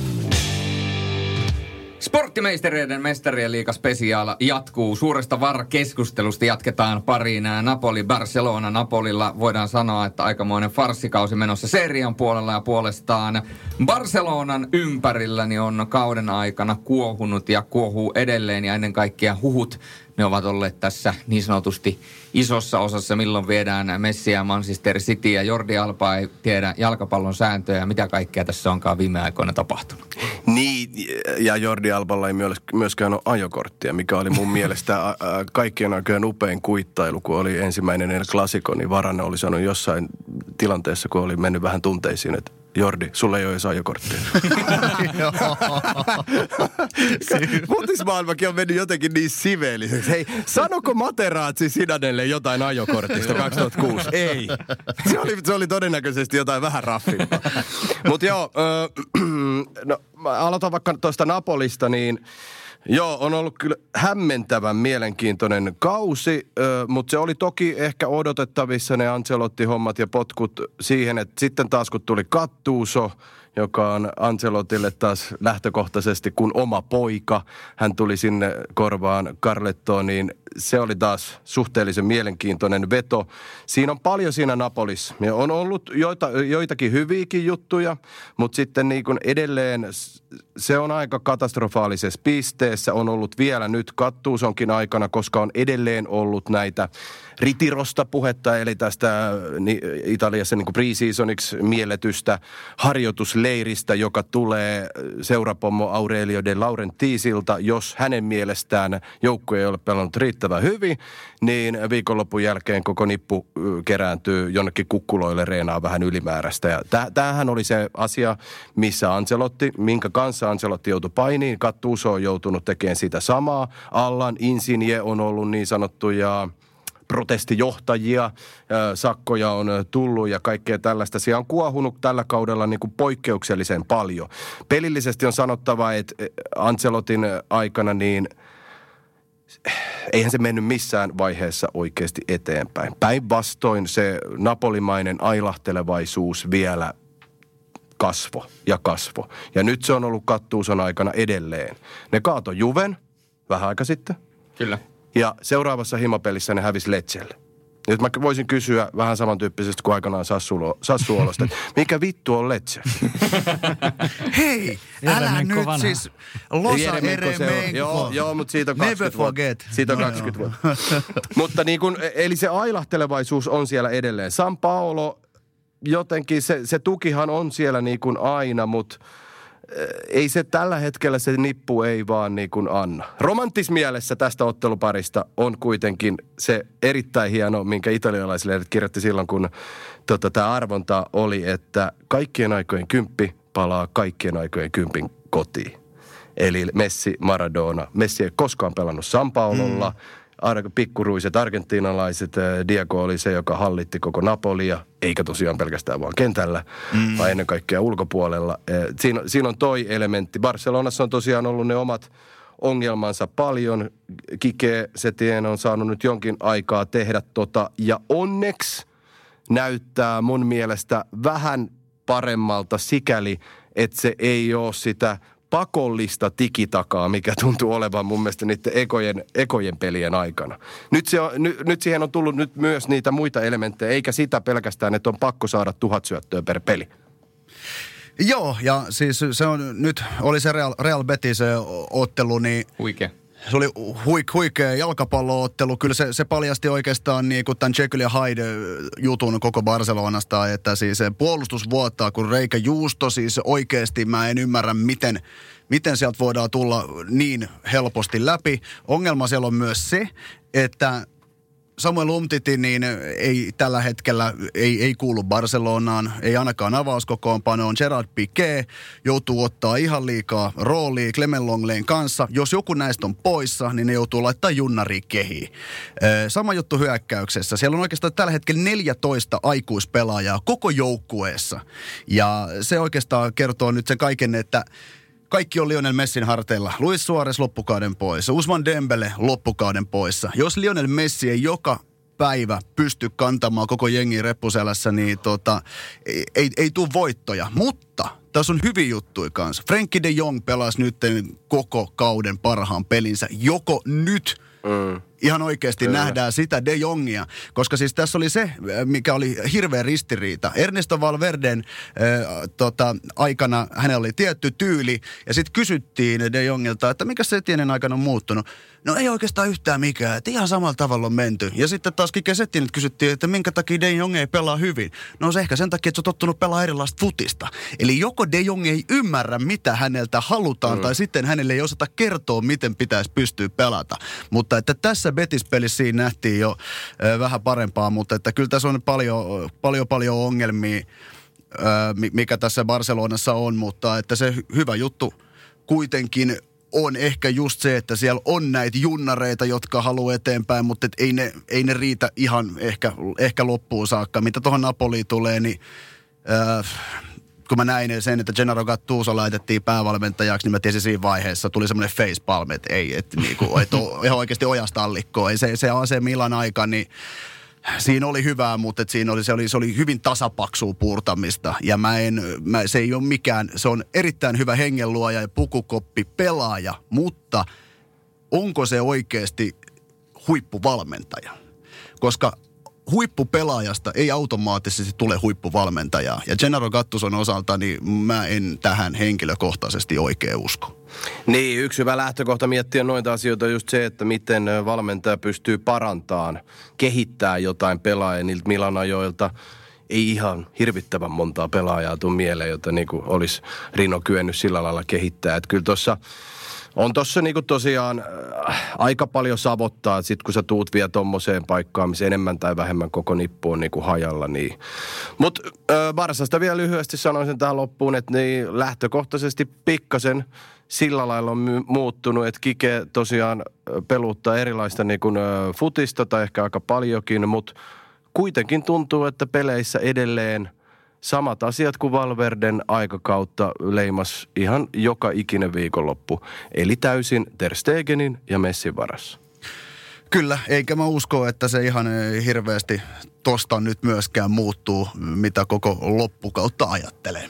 Mutta tässä on se yksi juttu, mikä mä itse asiassa mä kuuntelin tuota, Tuomas, kun se siinä Real Madrid Osasuna peli toisten päin, niin siinähän on kuitenkin nimenomaan se, että Real Madridin ennen kaikkea kaikki tähtäin on La Ligassa, ei mm. Champions Leagueassa. Mm. Barcelonalla se on nimenomaan toisten mm. päin tällä hetkellä. Ja nyt se pitää tulla, koska Messi saa lähteä kesällä ilmasikseen helvettiin sieltä. Ja hän on sanonut, että hän ei välitä rahasta, hän haluaa voittavan projektin. Onko tämä voittava projekti? No se, mitä Messi todennäköisesti ajattelee voittavasta projektista, niin voisin kuvitella, että hänen silmissään tällä hetkellä ei todellakaan ole. Ja tästähän liikkuu esimerkiksi sellainen hauska huhu, että Messi olisi ollut kolme-neljä vuotta takaperin jo lähdössä ja oli itse asiassa soittanut jo Guardiolalle, että hei, että mä haluan vielä pelata sulle vielä joskus ennen kuin mä urani lopetan. Ja, ja tämän saman tarinan mukaan Messi olisi ollut oikeasti jo lähdössä, mutta Suores olisi ollut se, joka olisi tullut sanomaan Messille, että hei, että meillä on täällä vielä aika paljon saavutettavaa, meillä on täällä hyvä joukko, että älä lähde. Tämä on nyt vain yksittäinen tarina, mutta, mutta jos tässä tarinassa on minkäännäköistä totuusperää, niin se on hyvin todennäköistä, että jos Barcelona ei tällä kaudella saa hommaa ruotua, niin Messi sanoo Camp Noulle kesän jälkeen, että hei hei. Onko? Ei yhtään paineita sinne suuntaan. ei, mutta onko on just ei. oikea kysymys. Se on, se on hyvin, hyvin vaikea uskoa. Mun on, vaike- mun on edelleen lähtisi. vaikea nähdä, että se sieltä mihinkään lähtee. Mä tiedän City houkutukset ja varmasti toi on hyvä tarina ja, va- ja varmasti voi hyvinkin olla oikeasti totta. Ja totta kai tommonen pelaaja, niin – tommosen maagisen uran jälkeen yhdessä seurassa, niin kyllä sä varmasti mietit, mietit vaihtoehtoja, koska sut ottaisi koko maailman niin kuin avosyli vastaan. Mutta et, sitten kuitenkin se itse lähteminen, niin on se, on se Messille tuossa kohtaa, niin on se aika vaikea kuitenkin lähteä. Enemmän mä uskon siihen, että Messihän siellä määrittelee tietysti aika pitkälti se, että kekä on valmentajana sun muuta vastaavaa, mitä pelaajia tulee. Totta kai hänellä on oikeasti isosti valtaa siellä. Paitsi, että nimenomaan näiden väitteiden takiahan tuli se ongelma, ongelma Erik Abidalin kanssa, koska Erik Abidal hän oli potkimassa Ernesto Valverdea pois ja sanoi, että koska pelaajat eivät enää tukeneet Valverdea ja Messihän tuli Instagramissa ulos, että hei, mm. että kuka ei tukenut Valverdea, että laittapas nimi tiskiin. Mm. Joka oli erittäin hyvin nostettu esille, että, että jos et sä sano nimiä, niin sä tavallaan niin kuin saastutat kaikki. Mutta haluan tähän äskeiseen iltasatuun niin laittaa vaan painon, että jos tuo äsken kertomani tarina pitää täsmälleen paikkaansa, niin silloin mä näen, että tällainen riski on, että Messi on lähdössä, koska silloinhan, toi, jos tuo tarina pitää paikkansa, niin Messi olisi ilman suorisia lähtenyt. Sitähän se tarina kertoo. Mm. Niin, ja hän oli siis aikaisemmin jo lähdössä, ja se on, se on myös silloin aikaisemmin, niin kun se on tullut julki jo, että hän oli viittavalle lähdössä, että kuka hänet vakuutti, oli edesmennyt Tito Villanova, joka piti 25 minuutin palopuheen ilmeisestikin Camp Noon siinä, siinä nurmella, joka oli onnistunut kääntämään myös pään. Myös tämmöinen ö, tarina on ol, olemassa. Mutta jos multa kysytään, niin tämä on nyt jälleen kerran subjektiivinen mielipide, niin Messi on pelannut koko uransa Barcelonassa mun mielestä. Se on paikka, missä hänen pitäisi myöskin pelata seuraavat pelit ja kaikki pelit siihen viimeiseen peliin asti. Niin, mä sanon vielä sen, että mä uskon kyllä, että hän tulee tekemään myös näin, eli pelaan pois lukien se, että ne ihan uran viimeiset yksi tai kaksi kautta voi mennä Rosarios, No joo. mutta ei Euroopassa. Siihen Aivan. mä en usko. Niin, kyllä. Että siis mä en, vaikea uskoa, että Messi tässä vaiheessa lähtisi nyt sinne valioliigaan muun muassa enää, enää pelaamaan. Että siis samantyyppistä uraa kuin Cristiano Ronaldolla niin ei, ei tulla enää näkemään. Ja kyllä mä jalkapalloromanttisesti haluaisin, että hän olisi niinku yhden seuran pelaaja. Ja eikö sellaistakin tarinaa ole, Cristiano Ronaldo palataan vielä, mutta eikö sellaistakin tarinaa ilmoilla ollut, että Cristiano Ronaldo olisi vähän puhunut, että se hänen lähtönsä Italiaan olisi ollut jopa virhe. Sitten pariin Chelsea Bayern München. Chelseahän on kaukana tuolla kärkitaistelusta valioliigan puolella ja Bayern München tietysti taistelee vielä kotimaassa mestaruudestakin, mutta viime kaudella hän putosi jo tässä vaiheessa Liverpoolille, niin mites, mites Kimi, onko siellä Münchenillä nyt niin kuin revanssi tänä keväänä?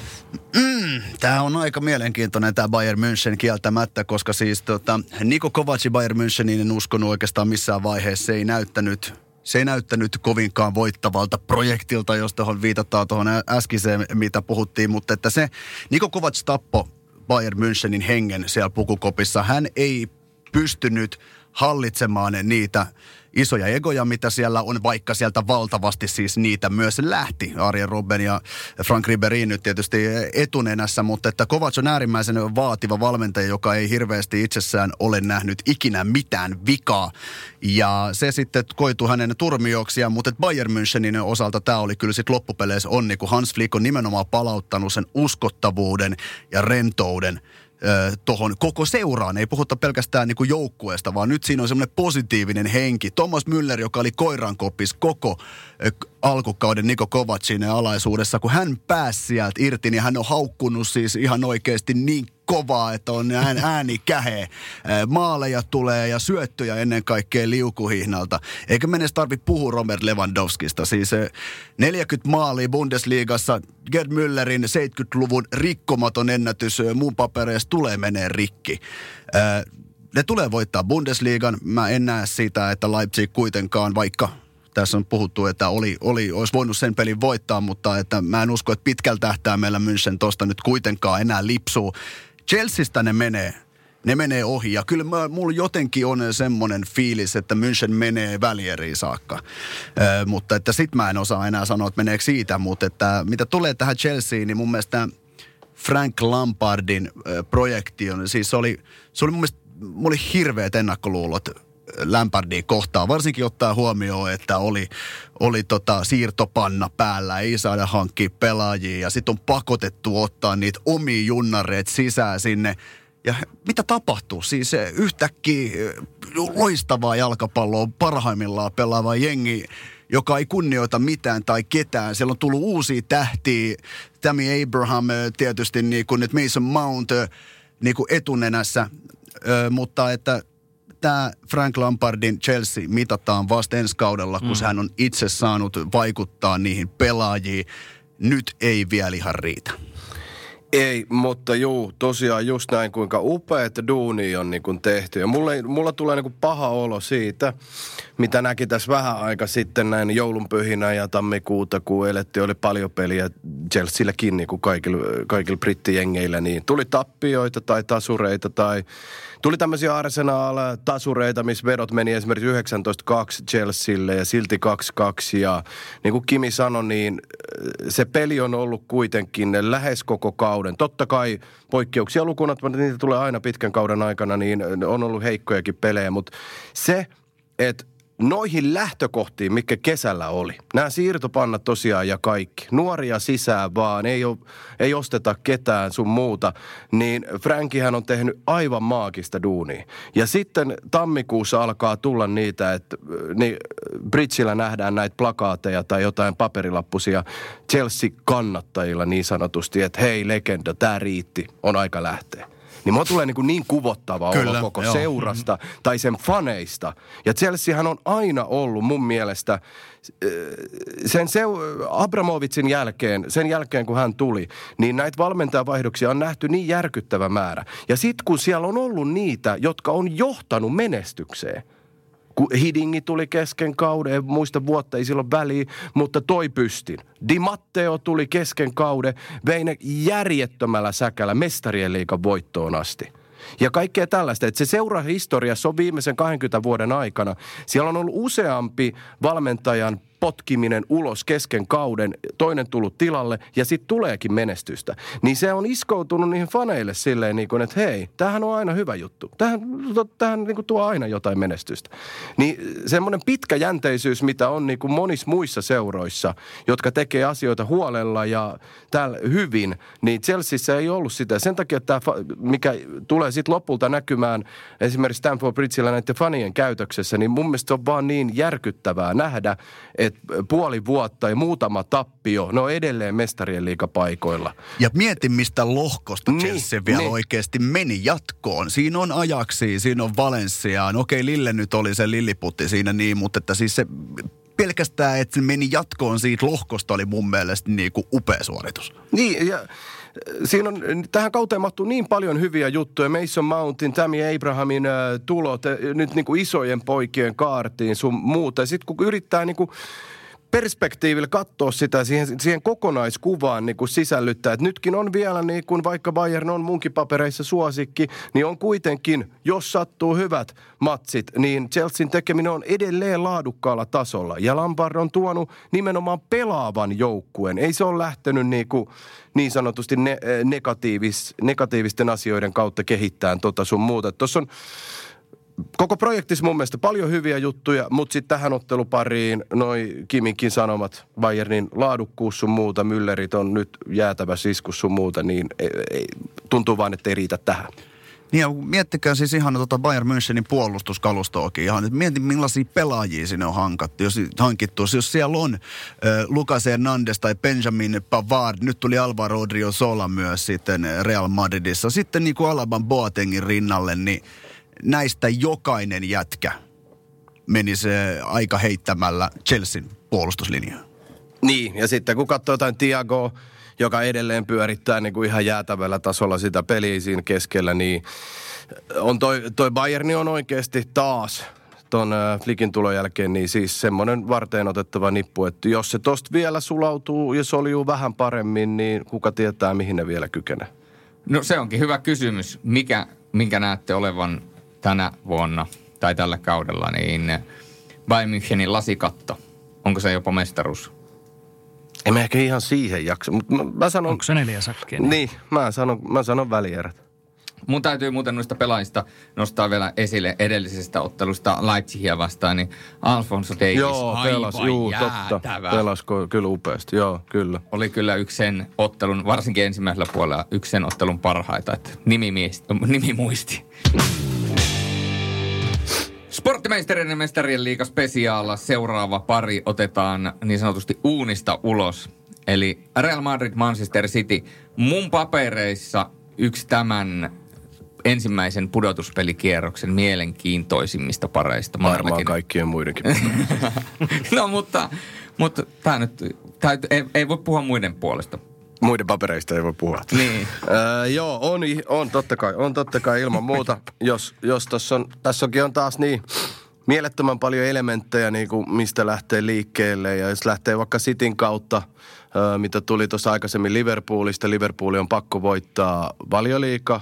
Manchester City hän on pakko voittaa edelleen mestarien liiga, jotta se seuran brändistatus nousee sinne Euroopan ihan, suurin, ihan suurimpien joukkoon. Ja Peppihän on enemmän tai vähemmän sitä varten tonne tullut. Ne edeltävät on mennyt enemmän tai vähemmän vihkoon, kun Guardiola on al- alkanut aina myös säätämään. Se on se yksi mielenkiintoinen pikkudetalji tähän ottelupariin, että mitä Guardiola meinaa keksiä tällä Laitaanko kaudella. Sterling laitapakiksi sittenkin tähän peliin? niin, tai nythän oli, nythän oli se yksi juttu saksalaismediassa, mä en muista kuka sen oli sanonut, että et, tota Bayern vuosinaan Guardiolalla oli ajatus peluttaa Neueria keskikentän pohjalla. niin olikin kyllä. Niin, että et jos se keksii jotain, jotain tämän tyyppistä. To, tota, mutta ö, joka tapauksessa siis sillä on ollut aina, aina joku ihme, ihme juttu, mitä se on ruvennut niin upeasti pelaavan nipun kohdalle säätään ihan turhaa. Mutta nythän tavallaan tilanne on vähän eri, koska Sitin kausihan ei ole valioliikassa sujunut niin hyvin. Nythän on ollut enemmänkin niin kuin ongelmia että et, mit, mitä hän nyt meinaa niin kuin keksiä tähän. Ja sitten taas niin kuin Kimi tuossa vähän aikaisemmin puhui realista, niin reaali on mun mielestä taas jotenkin niin sidanemainen, niin kuin ne edeltävätkin kaudet. Siitä ei oikein ihan tarkkaan saa kukaan niin kuin silleen mun mielestä niin kuin kiinni, mutta ne vaan niinku porskuttaa. Siis tarkoitan pelisapluun, t- taktiikkaa ja kaikkea niinku sellaista, että et ihan tarkkaa sellaista siinä niinku ei ole, koska se pystyy niinku moneen. Mutta tällä hetkellä tuntuu taas vaan niinku, että se on niinku aika kivasti raiteilla. On, on. Ja tähän on tämä pari sinälläänkin tarina hieno, koska Manchester Cityn tavallaan se kattosuoritus tähän mennessä mestarien liigassa on ollut välierä. Aivan. Ja silloin se oli nimenomaan Real, Real Madridia vastaan. Joten nyt tavallaan tar- sille tarinalle myöskin saadaan jatko. Joo, ne pelit mä muistan vielä hyvin. Sehän oli siis, se Real oli oikeasti suhteellisen munaton vielä. Et se, se, oli, se oli semmoinen, mikä Pellegrini oli silloin vielä Sitissä. Se olisi oikeasti pitänyt niinku voittaa, mutta silloin mun mielestä oli enemmän tai vähemmän jonkin tyyppistä mentaaliblokkia niinku Sitin pelaaja, koska ne ei oikeasti pystynyt niinku parhaimpaansa silloin.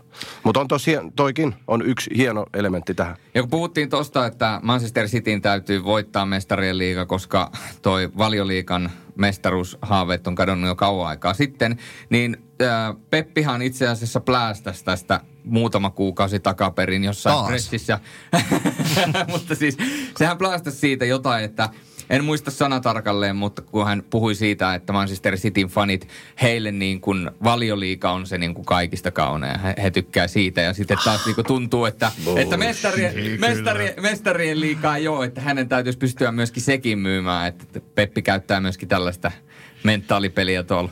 Jälleen kerran. Niin, joo, ja mä oon aika monta semmoista kirjoitusta lukenut esimerkiksi Atletikista, niin kuin missä niin kuin he on siteerannut, jos ei suoraan, niin ainakin, että he, heillä on tieto siitä, että nämä sheikit, omistajat, nämä, he haluaa. He haluaa. Heille riittää niin, vain yksi. Niin, he haluaa, että se joku päivä City on oikeasti Euroopan paras. Se on nyt niin monta kertaa ollut Englannin paras. Ja totta kai ne edelleen ottaa valioliikan mestaruudenkin, jos se on tullakseen. Nyt tällä kaudella ei tuu. Mutta kyllä se ultimaattinen tähtäin on tolla seuralla ihan pakko olla mestarien liigan voittaja. Ja se, että sut tituleerataan Euroopan parhaaksi. Se on mun mielestä ihan selvä juttu. On, ja sen, sen takia, kun tätä kuuntelin, tätä Pep Guardiolan Joo. haastattelua, niin, niin tuli itsellekin vähän silleen, että mitä sä taas Pep höliset, että jos nyt lyödään kelle tahansa oman sarjan mestaruus ja mestarien liigan mestaruus siihen vierekkäin, niin, niin kyllä sitä mestarien liigan mestaruutta on aika vaikea nähdä, että ammattilaissarjoissa ja huippujoukkoissa ei oikeasti fanienkaan osalta mukaan arvostettaisi, että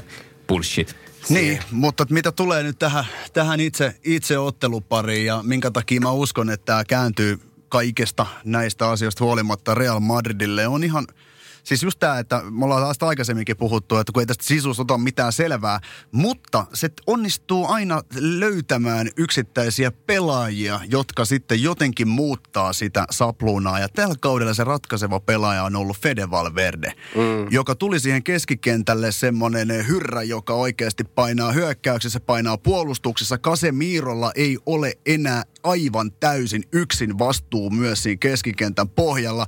Ja Casemiro pelaa ehkä uransa parasta futista kaiken lisäksi. Ja sitten se puolustuspeli. Se, mikä on vuotanut tosiaan viime aikoina, että on joutunut lähteä niin maalintekokilpailuihin, niin tämä on poikkeuksellinen Real Madrid, joka ei päästä maaleja. Thibaut Courtois tällä hetkellä on nyt se vahti, josta maksettiin älyttömät summat rahaa, ja hän on nyt tällä hetkellä La Ligan paras häkkäri. Ja kun otetaan siihen vielä sitten lisäksi tuo puolustuslinja Ferland Mendy, joka tuli Marcelon tilalle, joka muutti kaiken – Siis eh, Mendin aikanahan eh, Real Madrid ei ole päästänyt maaleja. Ne ei ole tainnut hävitä kertaakaan, kun Mendi on ollut eh, kentällä. Nyt tästä mä emme ihan takuuseen. Mutta että Marcelo kuinka hyvä hyökkäysepään pelaaja hän onkin pakiksi, mutta että suoraan sanoen tänä päivänä aivan surkea puolustukseen. Ja sitten tämä pari tämmöistä siirtoa Sidanelta, niin kas kummaa.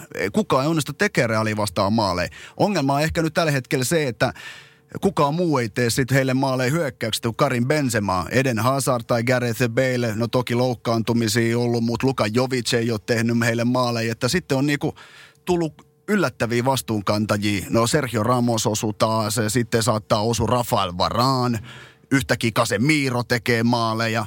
Et, siis se on niin kompakti nippu, mistä sä et tiedä yhtään, kuka sen pelin ratkaisee. Mutta yksi juttu on varmaa, että City ei tule helpolla tekee kyllä yhtään maalia. Joo, ja toi on hieno, toi on hieno pointti, mitä Kimi sanoi. Siellä on 17 eri maalintekijää tällä kaudella. Ni, niitä vaan niin kuin löytyy. Ihan joka puolelta niitä tulee. Sitten ne on saanut tosiaan pelaajista, niin kuin se on saanut taas Iskon, Iskon takaisin sellainen, niin, kyllä. Niin, minkälaisena me Isko niin kuin muistetaan niistä pohjamudista, missä Iskokin niin kuin oli. Ja varmaan niin kuin, siinä isossa kuvassa se koko kauden niin kuin hämmentävin valmentaja-pelaaja-suhde on pakko olla Bale Sidane. Siihen ei siis, se on semmoisessa pienoiskuvassa niin kuin koko tämä Real, mihin ei aina pääse ihan kunnolla kiinni, mutta niin kuin, että Sidanehan sanoi ennen kuin kausi alkoi ihan suoraan, että Baileya ei tarvita. Kiitos, voit lähteä. Bale ei lähtenyt sitten lopulta kuitenkaan mihinkään. Kauden avausottelu Bale on avauksessa. Tehoja alkoi tulla. Loukkaantumisia, ö, kaksi kuukautta oli nyt taas sivussa. Nousi taas yhtäkkiä niin kuin avauksia. Madridilaismedia on nyt viime ajat lässyttänyt sitä, että okei, okay, Bale on unohdettu. Bale on ihan täysin unohdettu, että siitä ei puhuta enää presseissäkään. Mitä tapahtuu seuraavassa pelissä? Osa pelissä. Bale avauksessa. Tä, tä, niin kuin, tästä ei ota niin kuin kukaan niin kuin mit, selvää, että mitä siellä oikeasti siellä kulisseissa niin kuin jollain upealla tavalla. Tämäkin kaksikko, joka jo kesällä sanoi toisilleen hyvästit, niin taas niin kuin mennään. Ei sillä, että Bale olisi ihan joka matsis pelannut niin kuin ihan mielettömän hyvin, mutta siihen, tähän kauteen mahtuu kyllä myös niin kuin oikeasti hyviä pelejä. Onko mahtuu, si- ja sitten se on kumma jätkä siinä, että sitten kun tulee se iso peli, niin kenen nimisiä maalintekijätiedostossa aina nähdään. Niin. Tämä on taas yksi semmoinen, että kun näitä ratkaisijoita, tämän tason ratkaisijoita löytyy, että vaikka voi olla vähän loukkaantuneena tai voi olla niinku, formi voi olla heikko, niin sitten yhtäkkiä, kun sulla sattuu se päivä, niin Baileyhän tekee edelleen mitä haluaa. Se on aivan totta. Uh, Real Madrid jatko. Joo. Mm. Ei ainakaan varaa, varaa saman kuin viime kaudella, että silloinhan pudotti ajaksille, niin ei, ei olisi varaa ainakaan pudota tänä vuonna. Ei, kyllä Real tästä menee finaaliin saakka. No niin, viimeinen pari sitten, ensimmäinen playoff-kierros, se on Lyon vastaan Juventus. Onko tämä Kimi, ainakin tuossa ennen lähetystä puhuttiin, että tämä voisi olla jopa selvin pari näistä? No kyllä tämä on paperilla mun mielestä ainoa semmoinen, missä joku yksi, yksi selkeä jatkoon meni ja Lyon. Fyveri paketti on heti sen kanssa. ajattelin, vähän, tulla sotkeen sun pasmoja. Tässä on kuitenkin, kato, kun tämä Juventus on rakennettu vain yhtä tarkoitusta varten. Ja se on nyt voittaa tämä kilpailu. Puuduttaa se, koko maailma, niinkö? On, on, Nukuttaa koko maailma, sekö? No, osittain myös se ainakin vastustajat. Jos se helvetti se, sen tekee, niin ainakin ne sitten menee kävelee voittoon, mutta ei. E, siis mä, mä en... Tämä Mauricio Sarrin, mikä tämä Sarripallo osa, osa 17, niin tota, Siinä on hyvät puolensa, siinä on huonot puolensa. Se ei, ei mä en usko, että se riittää mestaruuteen saakka tänä vuonnakaan, mutta että siis se mikä nyt tässä on se, että meillä on puhuttu muidenkin joukkueiden osalta se, että missä ne oikeasti ne katseet on, niin se on ihan sama, että tuleeko Skudetto nyt enää Torinoon.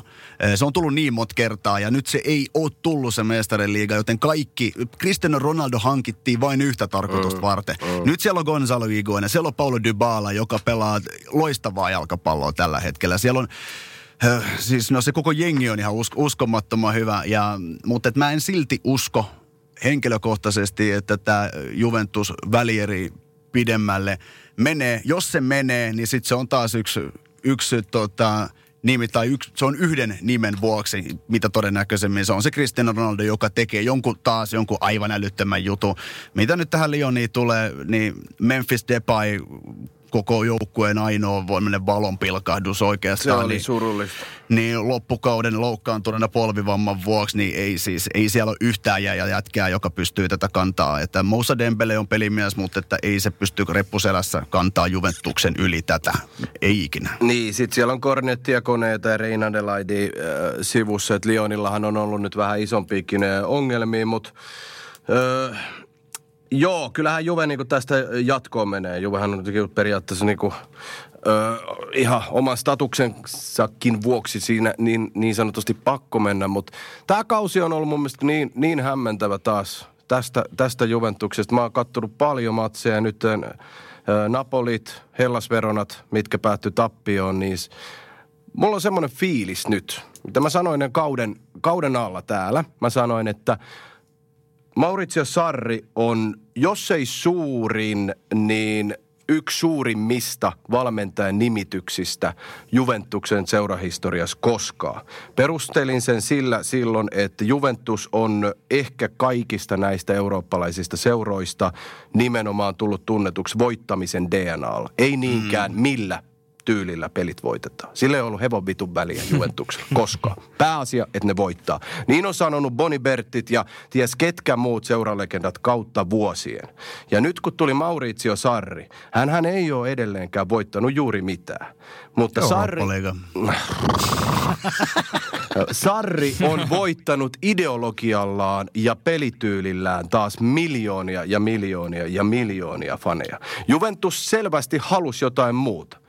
Juventuksessa alettiin miettiä, että ehkä me tarvitaan myös jotain sellaista näyttävää ja kauniimpaa, mutta tietysti myös voittavaa.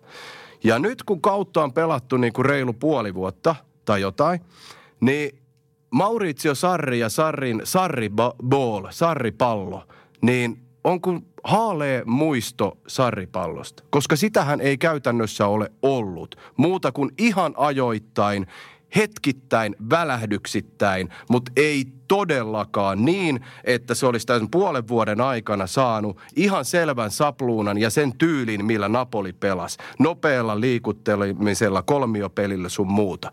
Pikemminkin mä sanoisin, että Sarrin Juve tällä hetkellä juuri näyttää ihan samalta kuin Massimiliano Max Allegrin väsynyt paska, mitä Juventus oli viimeiset kaksi vuotta. Flegmaattista, staattista, äijät on ihan omilla paikoillaan, liikkuvuus, syvyysjuoksut, kaikki puuttuu.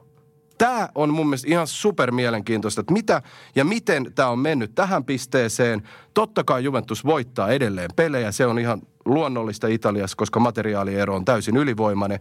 Mutta nyt, kun niitä häviöitäkin on tullut, niin on alettu vähän aukasta niin kuin silmiä, että pitäisikö tuolle pelillekin itsessään tehdä jotain. Koska nythän on menty vaan siitä, mistä aita on matalin. Koska Juve voittaa käytännössä 98 prossaa nyt hatusta heitettynä seriaassa. No kun ei siellä ole vastustajia, ei kun se muutama. vastustajia. Se, se riittää. Sehän riitti Allegrinkin viimeiset kaksi vuotta. Se oli ihan kauhea joukkue. Ei se antanut mitään koko jalkapallomaailmalle. Ei mitään seurattavaa.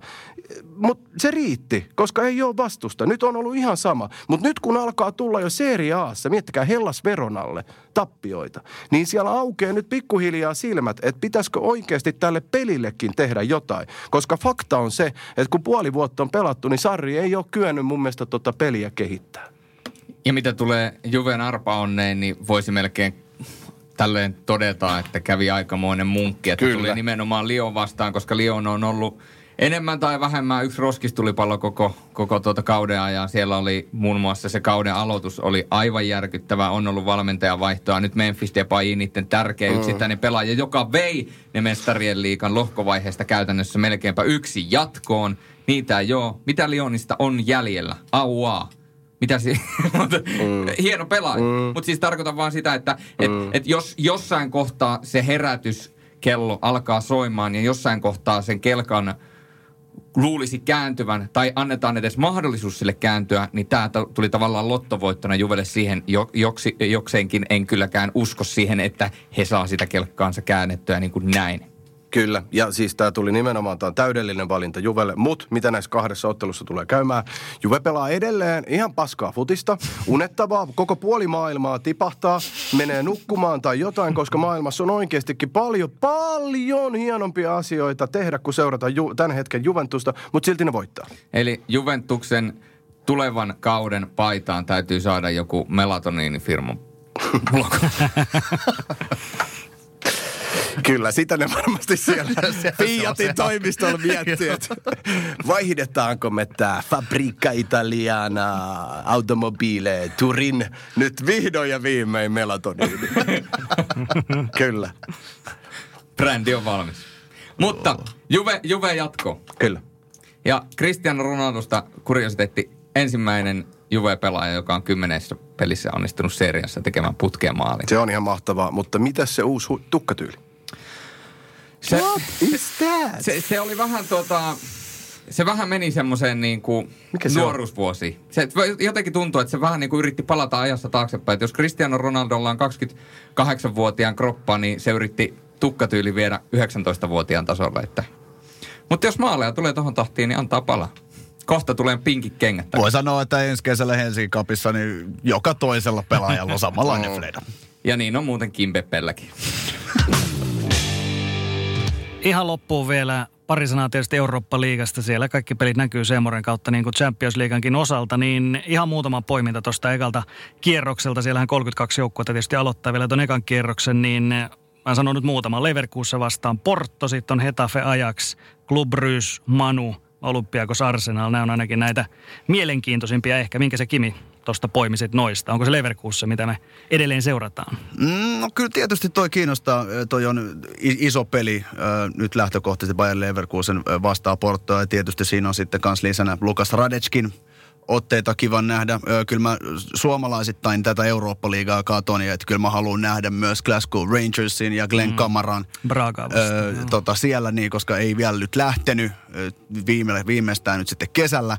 Mutta kyllä tässä muuten niin tällä kierroksella toi Hetafe Ajax on kahden niin täysin eri kulkunnan jalkapallo kuin olla ja saattaa. Se on Et siis ihan niinku, et mitä, mitä siitä oikeasti voi tulla, niin mä, mä en, mä en pahimmassakaan painajaisessa mä en pysty niinku miettimään, mitä tuossa tulee. Siis Jose Bordalesin jätkät, miten ne pistetään nuoria poika, poikia laittaa nippuun siellä kentällä, niin se on, se on yksi toinen ja Joo, toi Hetafe on muutenkin ja mielenkiintoinen niin kuin joukkue tuolla noin, että miten pitkälle ne ihan oikeasti tuolla futikselle voi tuossa kilpailussa päästä, niin siis jos ne tuolla menee pitkälle, niin sitten nähdään kyllä, eletään tosi iso murrosta koko jalkapallossa, jos on se Bordalasin Hetafe, joka hakkaa tiensä voittoon. Niin, mutta älä nyt hei oikeasti. Toi on pianoiskoossa tai nykypäivänä suuruuskoossa ihan miten vaan, niin mun mielestä Simeonen Atletico. Et, et ei, ei lähellekään niin nimekkäitä pelaajia edes, mitä No, Simeone... sepä just. Niin, niin, niin, mitä Simeonellakaan niin kun oli, mutta siis toi, oikeasti tällä hetkellä toi niin kuin jytää niin sanotusti toi Hetafe. Et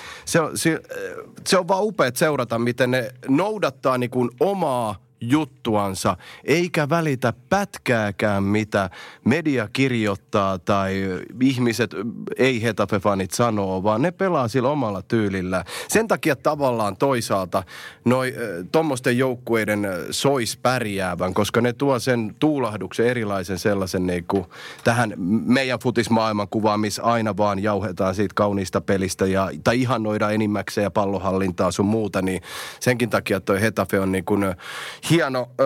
Ja sitten itse nostasin tuohon nyt vielä niin kuin Interi, Antonio. Conten Interin, että et Interi nähnyt tällä kaudella paljon. Se oli heille tietysti iso pettymys, että tippu, mutta tämä Eurooppa-liiga ehkä sitten kuitenkin. Nyt noilla muutamilla vahvistuksilla vielä, mitä tuli. Erikseen esimerkkinä, niin no Eriksen oli itse asiassa ainoa hyvä vahvistus, koska muuthan oli ihan sekunda. Ashley Young, miettikää. Ja, tota, ö, mut, ö, niin siinä voi olla. Siinä voi olla nyt semmoinen kilpailu periaatteessa, mihin toi rosteri ja materiaali riittää mennä ihan niin kuin tappiin asti.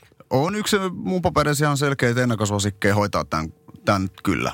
Että tota, siis kyllä kun miettii Lukaku tai Lautaro Martinez ja kumppanit, ketä siellä on, ketä ne pysty pitämään, niin, ja Antonio Conten futis tuohon noin, niin Scudetto ja Eurooppa-liigan Interille, niin olisi se nyt aika, aika hienoa. Mm, Ludogoretsia vasta alkaa, niin se ei ole ehkä se pahin pulgarijoukkue siellä ensimmäinen. Pahin bulgaarialaisjoukkue vai pahin joukkue Pahin ylipäätään? joukkue ylipäätään. Koska muita joukkueitahan me Bulgaariasta ei edes tiedetä. en, en nyt tähän hätään osaa sanoa. Niilevski on. kyllä. Eikö, mä oon kuullut sellaista huhua, että Kimbella on myöskin si- sinne oma podcasti. Niin, niin, Bulgaria. totta kai Bul- Niin, no. Bulgaria. Siellähän äh, Bulgariassa pelasi, muistaakseni Ville Salmikivihän pelasi Bulgariassa, niin mä voisin hänen kanssaan Oi kyllä alkaa vitsi. sitä tekemään. Hei, näin näitä Tero syntyy Mäntylä. näitä ideoita, ja Tero, Kimpempe. ja Tero Mäntylä Totta. muistaakseni myös. Totta. Oli, oli, oli, oli. Näin näitä ideoita Kimpempe vaan syntyy. Hei, Kyllä. tässä on sulle kolme kovaa tuottajaa. Me ruvetaan tässä vähän miettimään tämän podcastin jälkeen, että miten sä rupeat rakentamaan tätä. Mutta rupea sä pikkuhiljaa soittelee jo ja ota vähän Joo, joo. yhteistietoja. Niin Kyllä, tota, kyllä. Aletaan, aletaan väsään sitä seuraavaksi. Mun kädet syyhyä jo. Joo niin. Sportti, sporttibulgaarialaiset tai bulgaaria sporttilaiset. Sportti bulgaarialaiset, onko se, se on se nimi. Se alkaa kuulostaa jo vähän aikuisviidetuotteelta. Joo, mutta tota, ää, mä lähden tässä, kun puhutaan Eurooppa-liigasta, niin mä hyppään jonkin takia, jonkun syyn takia tota Salzburgin ni- kelkka. Mä oon siellä, mut löytää sieltä. Käyn hakemaan muutama tölkin tuossa kotiinmenomatkalla ja hyppään Salzburgiin ja Leipzigiin. Okei, okay, mulla on vaan yksi kysymys. Voidaanko me joku kerta ö, nauhoittaa niitä Kimin Bulgarian jaksoja myös siellä Salzburgissa? Totta kai se on mahdollista. Mm, Mozartin Okei, kuulija kiva. ja Kiva, saatais, saatais vähän eri maatakin siihen. se olisi pelkkää Bulgaria koko Mutta pidetään se nimi Bulgaria kuitenkin. Kyllä, joo, joo. Oh. ja, joo, jatko tuon Sony Beach tästä. Joo. Mutta tota, ää, vielä tähän loppuun, niin ää, mestariveikkaukset myöskin mestarien liigasta, koska se nyt varmasti kaikkia kiinnostaa. Sä sanoit jo, että ei ole kuin yksi joukkue, se on Liverpool. Liverpool on ihan varma. on se selkeä. Liverpool. Ollaanko me kaikki Liverpool? Ei, kyllä mä vastalla näkisin, kuten aina. Ei, et, et, siis ei, ei, mä, mä, sanon, mä sanon tota kyllä, että kaikkia ennakkoluuloja vastaan, niin kyllä se reaali on. Selvä. Ei muuta kuin odottamaan sitten Liverpool, Re- Real, Madrid. Kio, Kiovan toisinto. Kyllä. Aletaan odottamaan sitä finaaliparia ja tota, ei muuta kuin kiitoksia herrat jälleen kerran vierailusta. Kiitos. Kiitos, kiitos. Kiitos myöskin Kimbembelle ja onnea Bulgaria. Onnea Onnea Bulgaria. uudesta alueen valtauksesta. On loistavaa, miten näitä ideoita vaan niinku mm. syntyy. Et, joo, kyllä. Ja kun a- aina jokaiseen työhön täytyy laittaa tavoite, niin meidän tavoitteeksi laitetaan se, että vuoden 2020 paras podcast johonkin Kim Kallströmin Bulgaria podcasti. Kiitos ja näkemiin.